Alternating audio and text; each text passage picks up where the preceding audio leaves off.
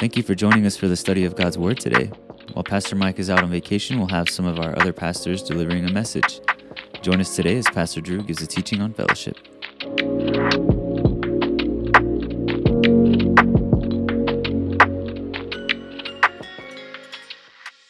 Thank the Lord that we get to come together, that we get to gather with each other under the name of our beautiful Lord Jesus Christ. Amen. Amen. If you open up your Bibles, you haven't already kept them there, Acts chapter 2. Thank you, Sam, for reading verses 42 to 47.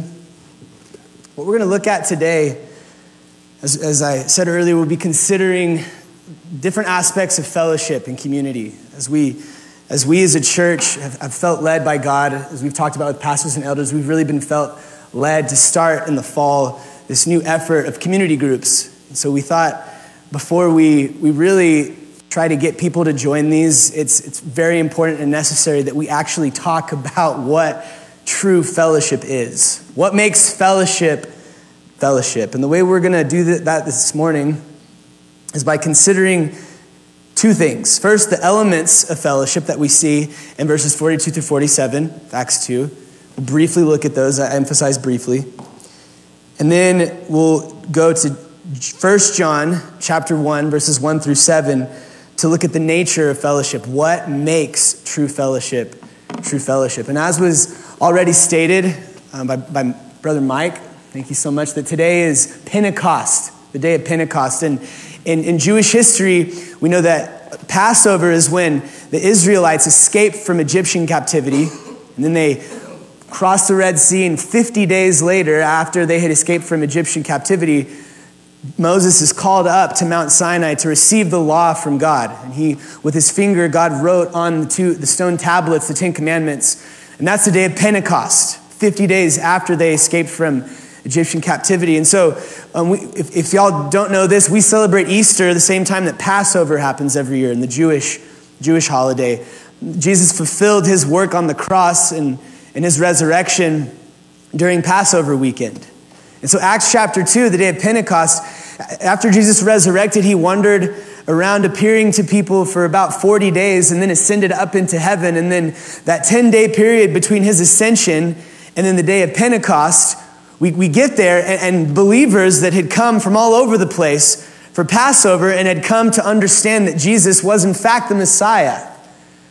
They, were, they, were, they, gathered and they stayed around for another 50 days because Jesus in his ministry made a lot of promises. He said, Hey, it's good for me to leave you because when I leave, I will leave my helper with you. He's going to send his counselor, his, his helper, his comforter. He's going to, he's to lead you in truth and in judgment and righteousness. So it's good for me to go. And so people that had come to understand the truth about who Jesus was were, were in this upper room. They, they were from different parts of the world. They didn't speak the same languages. It's probably pretty confusing, like wondering what in the world was going on. On the day of Pentecost, the Spirit comes in power, and wind and fires, t- tongues of flame fall on the heads of all the believers. And then they start speaking to each other in tongues, but they understand one another in their own, in their own languages. And then people that are watching this that see it happen are saying, oh my goodness, they're drunk. And, you know, I guess it's five o'clock somewhere. I'm just kidding. No. But Paul, Paul is like, not, not Paul, Peter is like, no, no, no, no, they're not drunk. Let's, let me explain to you what's taking place, what's happening. And then Peter delivers this message about the gospel of Jesus Christ, and 3,000 people get saved that day. And at the end of Acts chapter 2, verses 42 through 47, we get a picture of what the first church looked like, what they did. It's beautiful. Let's, let's look at it together. We're going to look first about the elements of worship. If you want to put that slide up, Sylvia, it's the elements of worship. What, what is included? Can you put that first slide up, please? Thank you.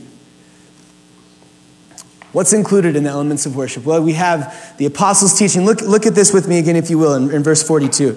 And they devoted themselves to the apostles' teaching and the fellowship, to the breaking of bread and the prayers. And this is important, it's a crucial point that I want to make before we get into the, into the meat of what we're going to be talking about. The crucial point is that we are all personally responsible for playing the role God has given us for the church to function properly. We're all given a role to play, and we are personally responsible to fulfill that role so that the church can function and operate the way that the church was designed to function and operate. 1 Corinthians chapter 12, Paul gives us insight in this, talking about the body of Christ. He says, For just as the body is one and has many members, and all the members of the body, though many, are one body, so it is with Christ. For in one spirit we were all baptized into one body, whether Jew or Greek, slave or free. All were made to drink of one spirit, for the body does not consist of one member, but of many. Jesus is the head of the church. We all play a different function role in the body. If, if, if your brain, and we, we understand this, if we were to remove the brain out of someone's body, the, the parts of that body would not function. And Jesus being the head of the church, we never have to doubt the condition of the head of the church. He's perfect. But just like if I was to cut my arm off and throw it over there, it, it, wouldn't do anything. It'd be ineffective. It needs to be integrated into the body for the brain to properly lead and guide and respond to the rest of the body so that it can function together and work together as one organism so that it can do what it was designed to do. So it is with the church. It's a great example of what the church is supposed to do. So we are all personally responsible in fulfilling that role that God has given us to play. Look at, the, look at these elements. We just read from verse 42. The first thing is they devoted themselves to the apostles' teaching. The apostles' teaching, we could kind of call that the New Testament. After all, the whole, the whole book of the whole New Testament was written by people who were apostles, people who followed the footsteps of Jesus, people who, who literally walked with Jesus, who were ministered to by Jesus, who did ministry alongside Jesus. And you're like, what about Paul? Yeah, Paul would be included in that as well because he had a, a, a, literal manifestation of physical Jesus coming and appearing to him and commissioning him and giving him tasks to do and, and sending him to Damascus and then to the furthest ends of the earth to be an apostle for Jesus Christ. And so when, when, it, when it says that they devoted themselves to the apostles' teaching, we can understand that to mean that they devoted themselves to basically the Word of God.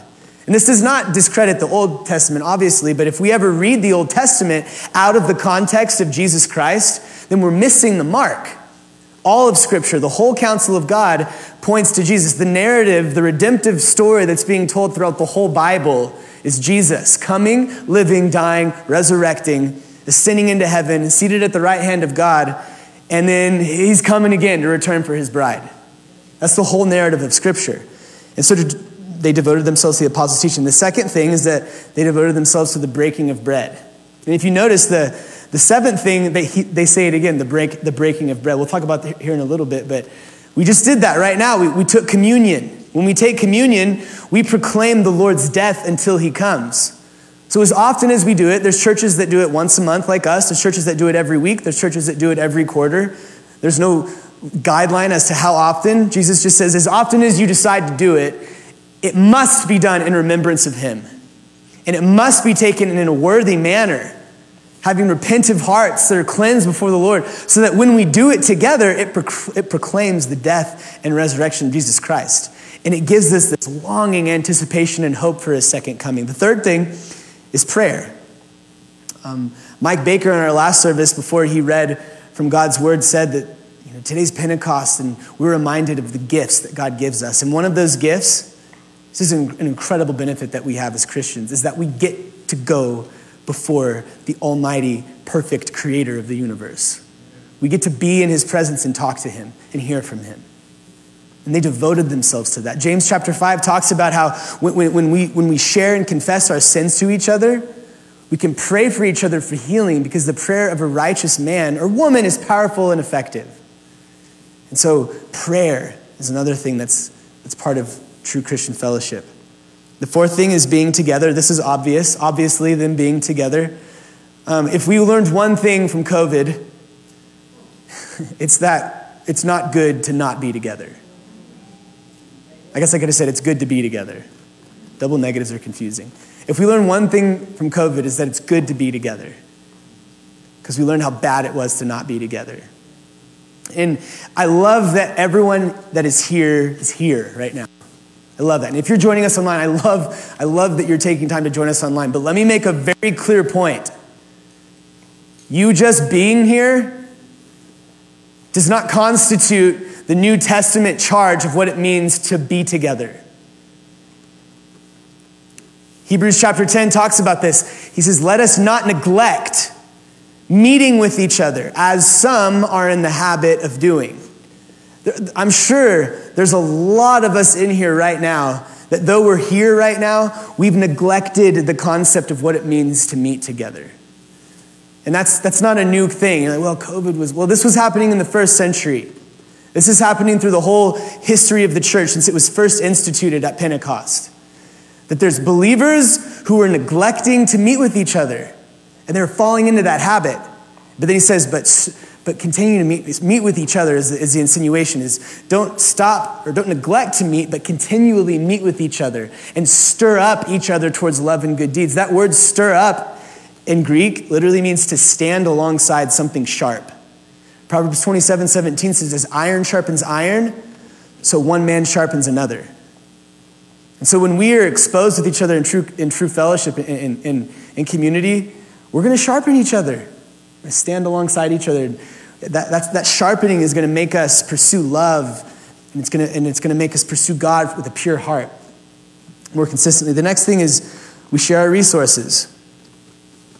And just as a, a reminder today, since we, we did the, the Lord's Supper, we'll, we will, at the end of service, we'll have the deacons standing at the doors to collect the benevolent offering, the compassion offering. Every, every time we, we do that at Lord's Supper, that 100% of the money that we get from the compassion offering goes to support the needs uh, of people in our church and in our community that are struggling. And so, um, but that's not the only way that we share, guys.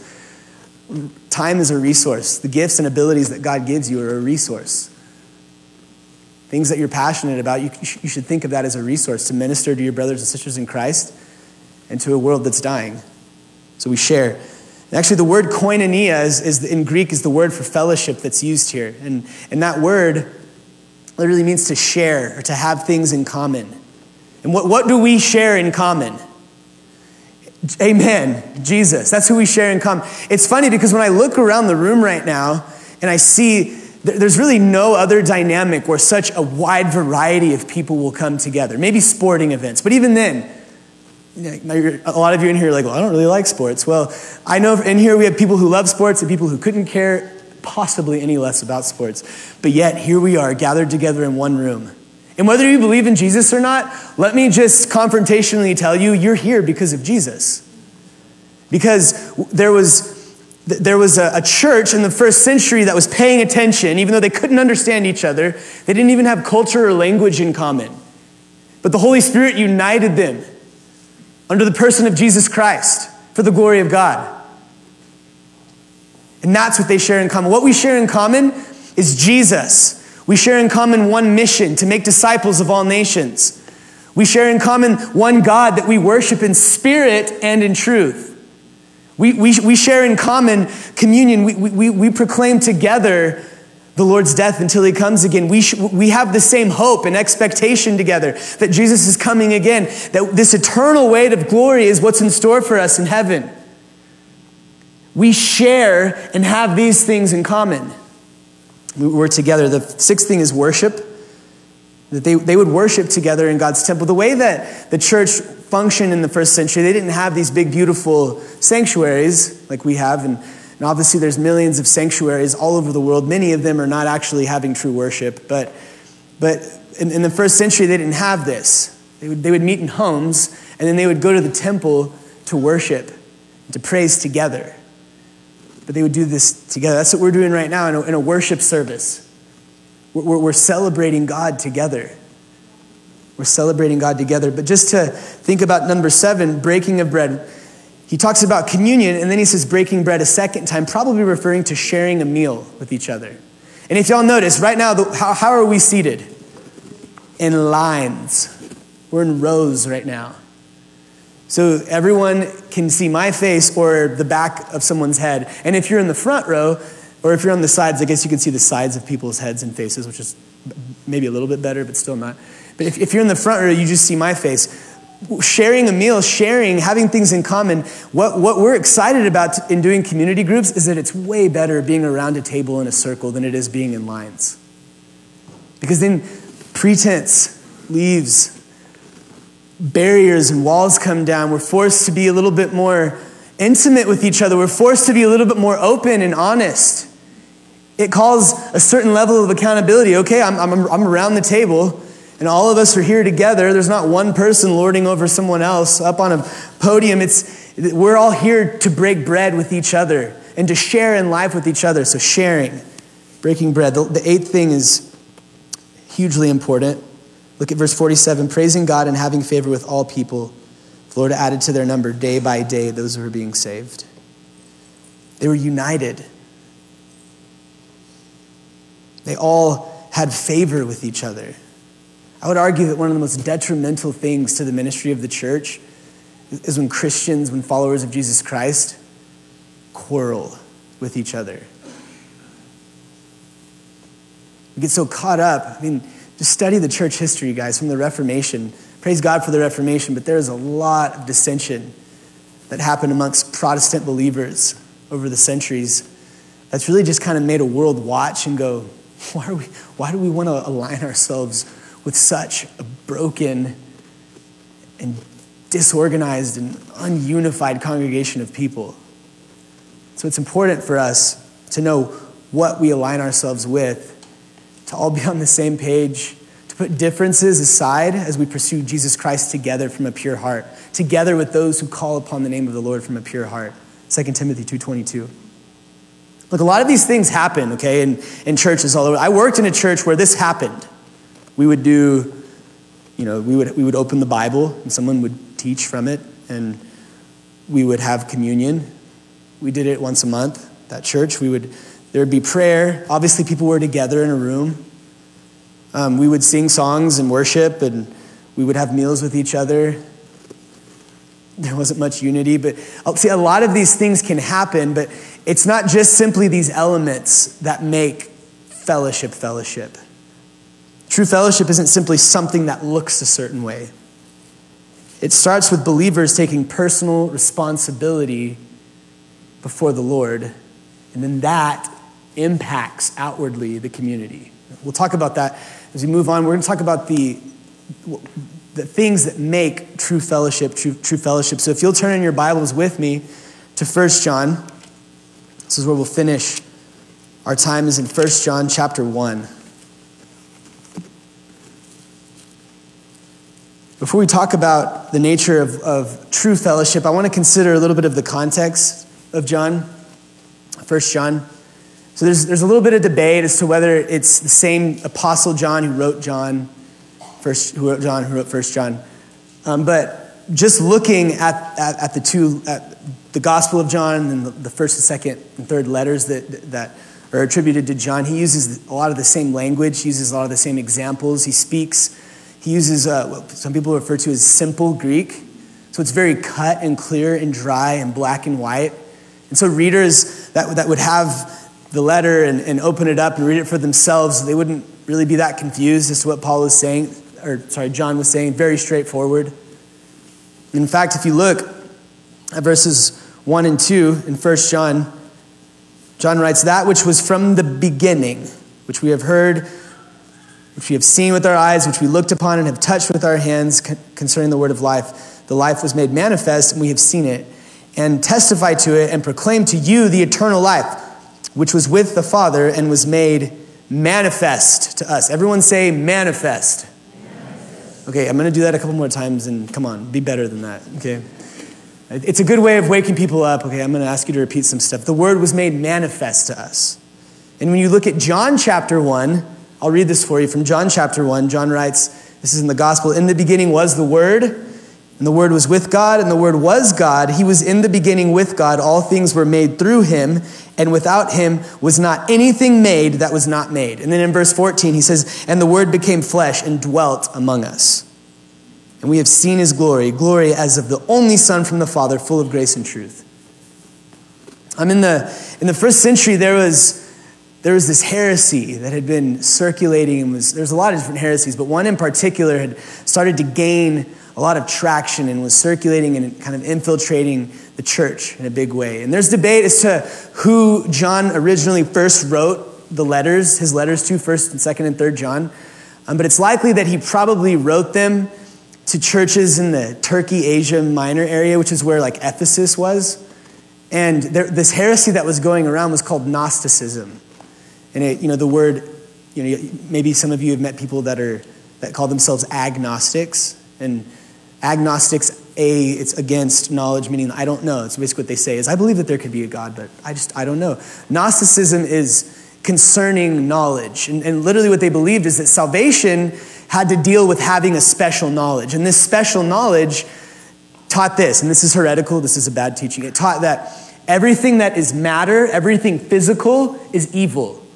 And then everything that is spiritual, everything that's immaterial, is good. So since evil is matter and, and good is immaterial and spiritual, Jesus could not have been material. Jesus could not have been physical because that would make him evil, because all material things are evil. Basically, it was their way of trying to justify how a, a, a someone, a, a, man, could be fully man and fully God at the same time. It was, it was their way of fitting God into their box so that they could conceptualize it in a way that made sense to them. But in the process, blaspheming God, blaspheming Jesus Christ himself. And so, and so if we read this again, think, think of this in mind that Gnosticism was spreading, and, and, they were, and they were saying like Jesus wasn't like a, a physical person. Or, or, maybe he was when he died, and so this, he, his divinity left at the moment that he died so that he could die. Spirit, just all this ridiculous ways that they would try to explain the gospel, other than just saying, like, no, holy, perfect God, who's also fully man, died because only God could accomplish what needed to be accomplished. Because we can't. And only God can overcome death. Not just a man, but God. Fully God, fully man. Now think that in mind about what Paul, sorry, what John is saying. He says, No, which we have heard, which we have seen with our eyes, which we have looked upon, and which we have touched with our hands concerning the word of life. It's almost like John could have been like, Thomas, what do you have to say? Like, Thomas, like, yeah, seriously, I literally put my hand on his wrist and I put my hand in the hole in his side where he was stuck with a spear. He is real. He's a physical person. His, his resurrection wasn't just spiritual, it, it was literally a physical resurrection. Bodily, he came back to life.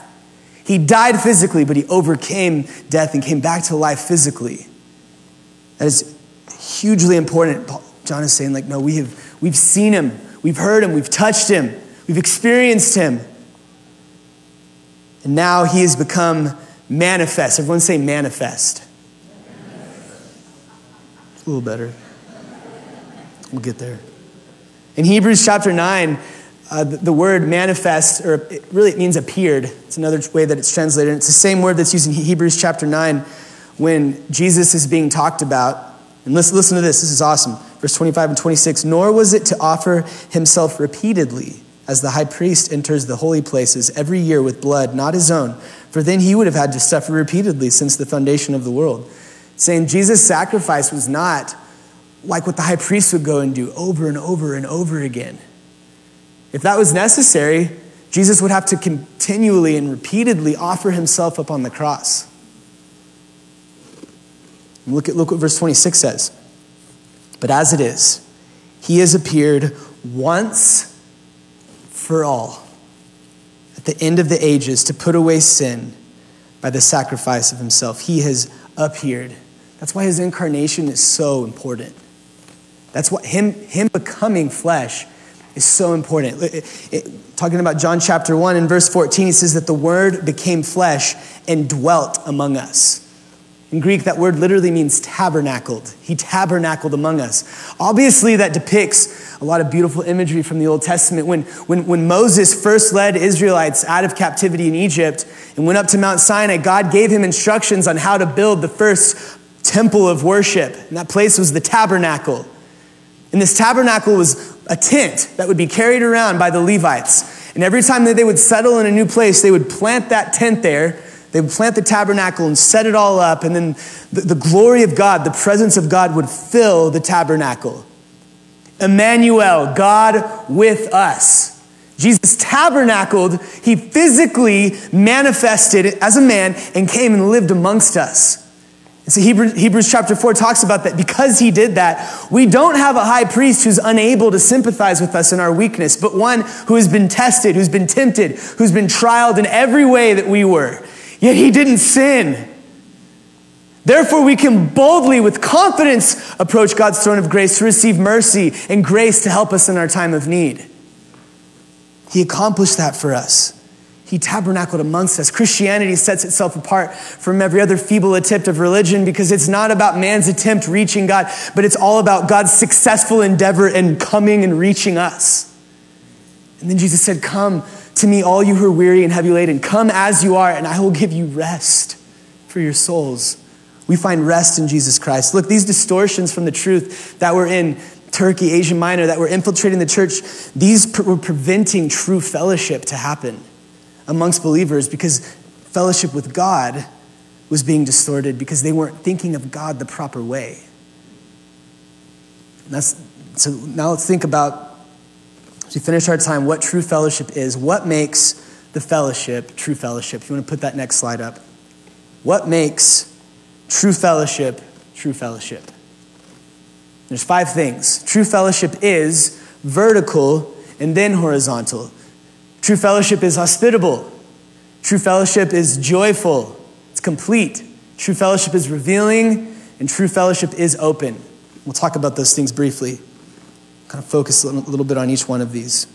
In verse 3, if you read with me in John, 1 John chapter 1, that which we have seen and heard we proclaim also to you, so that you too may have fellowship with us. And indeed, our fellowship is with the Father and with his Son, Jesus Christ. We must believe in Christ to have restored fellowship with God. 1 John chapter 5, verse 11 and 12. Later on in, his, in this letter, we talked about this, that, that his language was simple Greek. It was very cut, clear, dry, not hard to understand. He says, and this is the testimony. God has given us eternal life. And this life is in his Son. He who has the Son has life.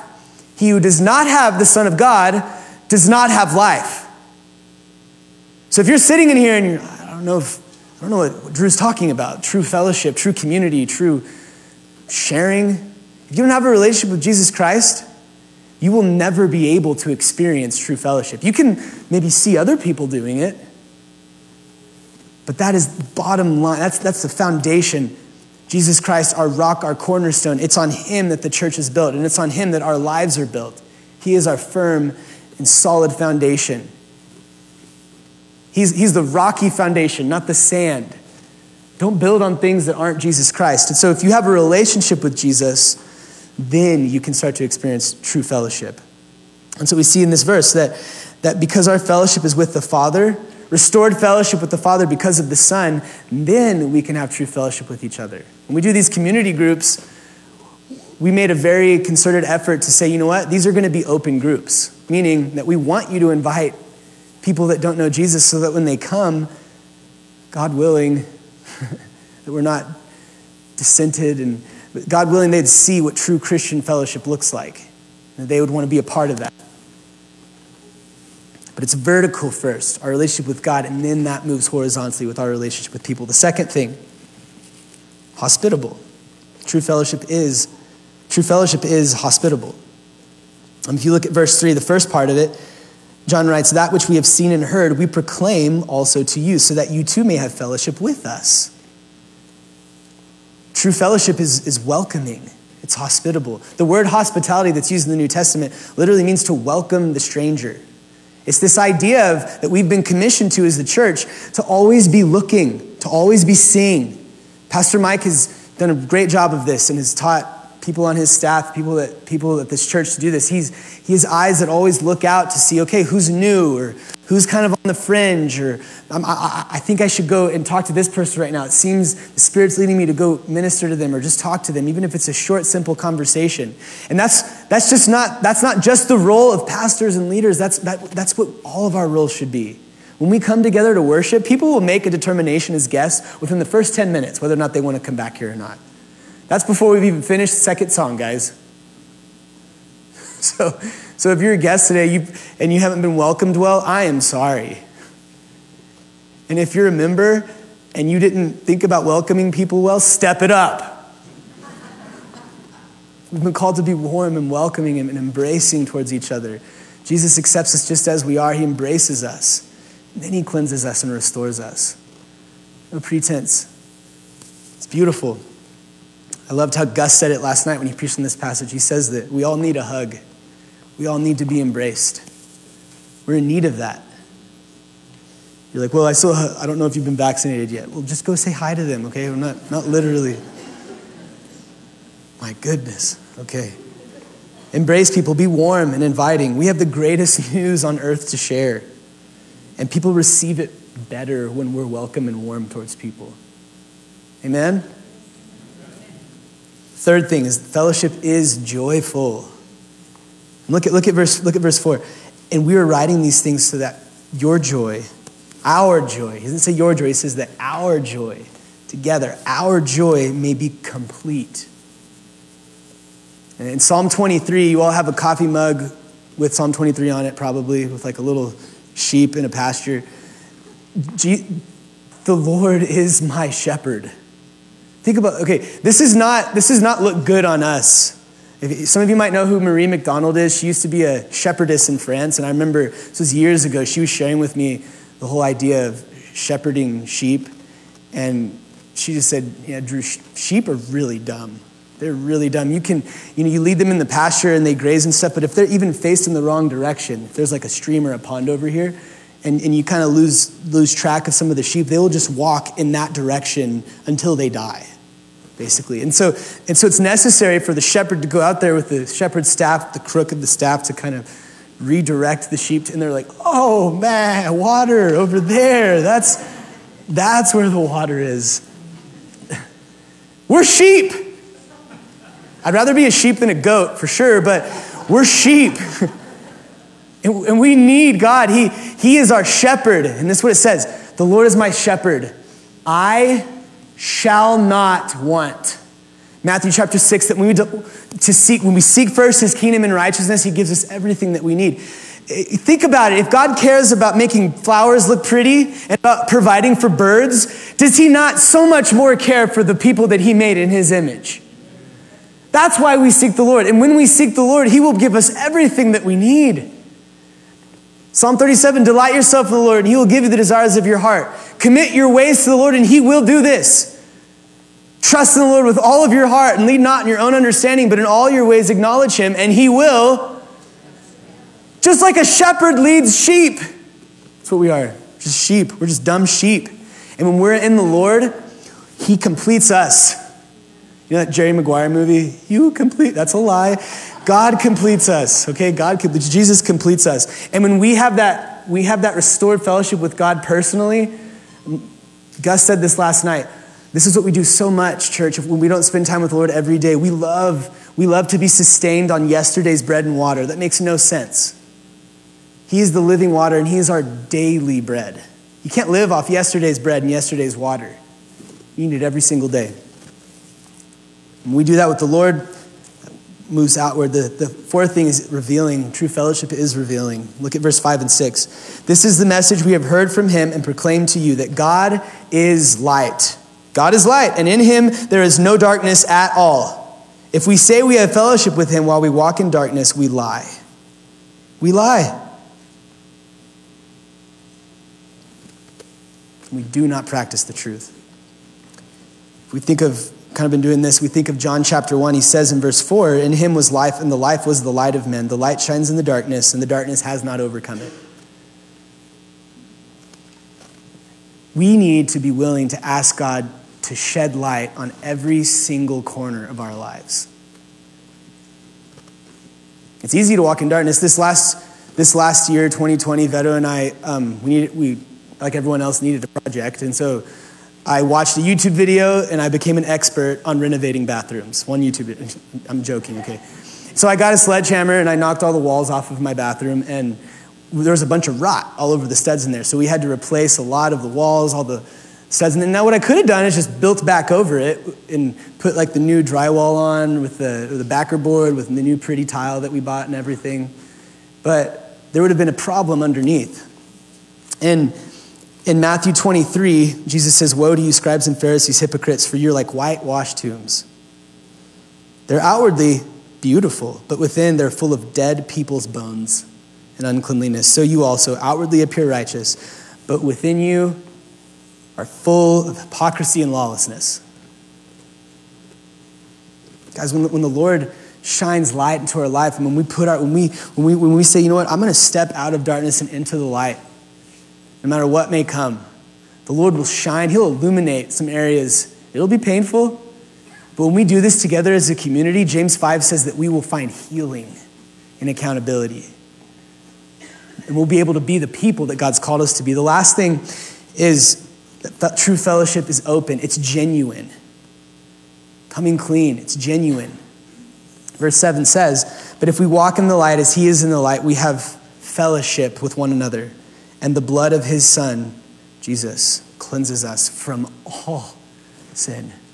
From all sin. Um, you, kind of continuing the whole bathroom renovation thing, we put up the little screens over the window, over the doors and stuff but you know when we when we opened up those walls it didn't matter that we had the little we had like a half inch of dust on every single surface in our entire home for like six months and right be, being open being genuine it's messy it's not pretty people are messy but that's that's where we're sanctified that, that's, that's where we really become the community the, the, the gathering of people that he's called us to be the church in Greek, ecclesia, the, the, the, the, communion of people being together, where we can properly portray to a world that is going to hell in a handbasket the truth of the gospel. It's way more effective.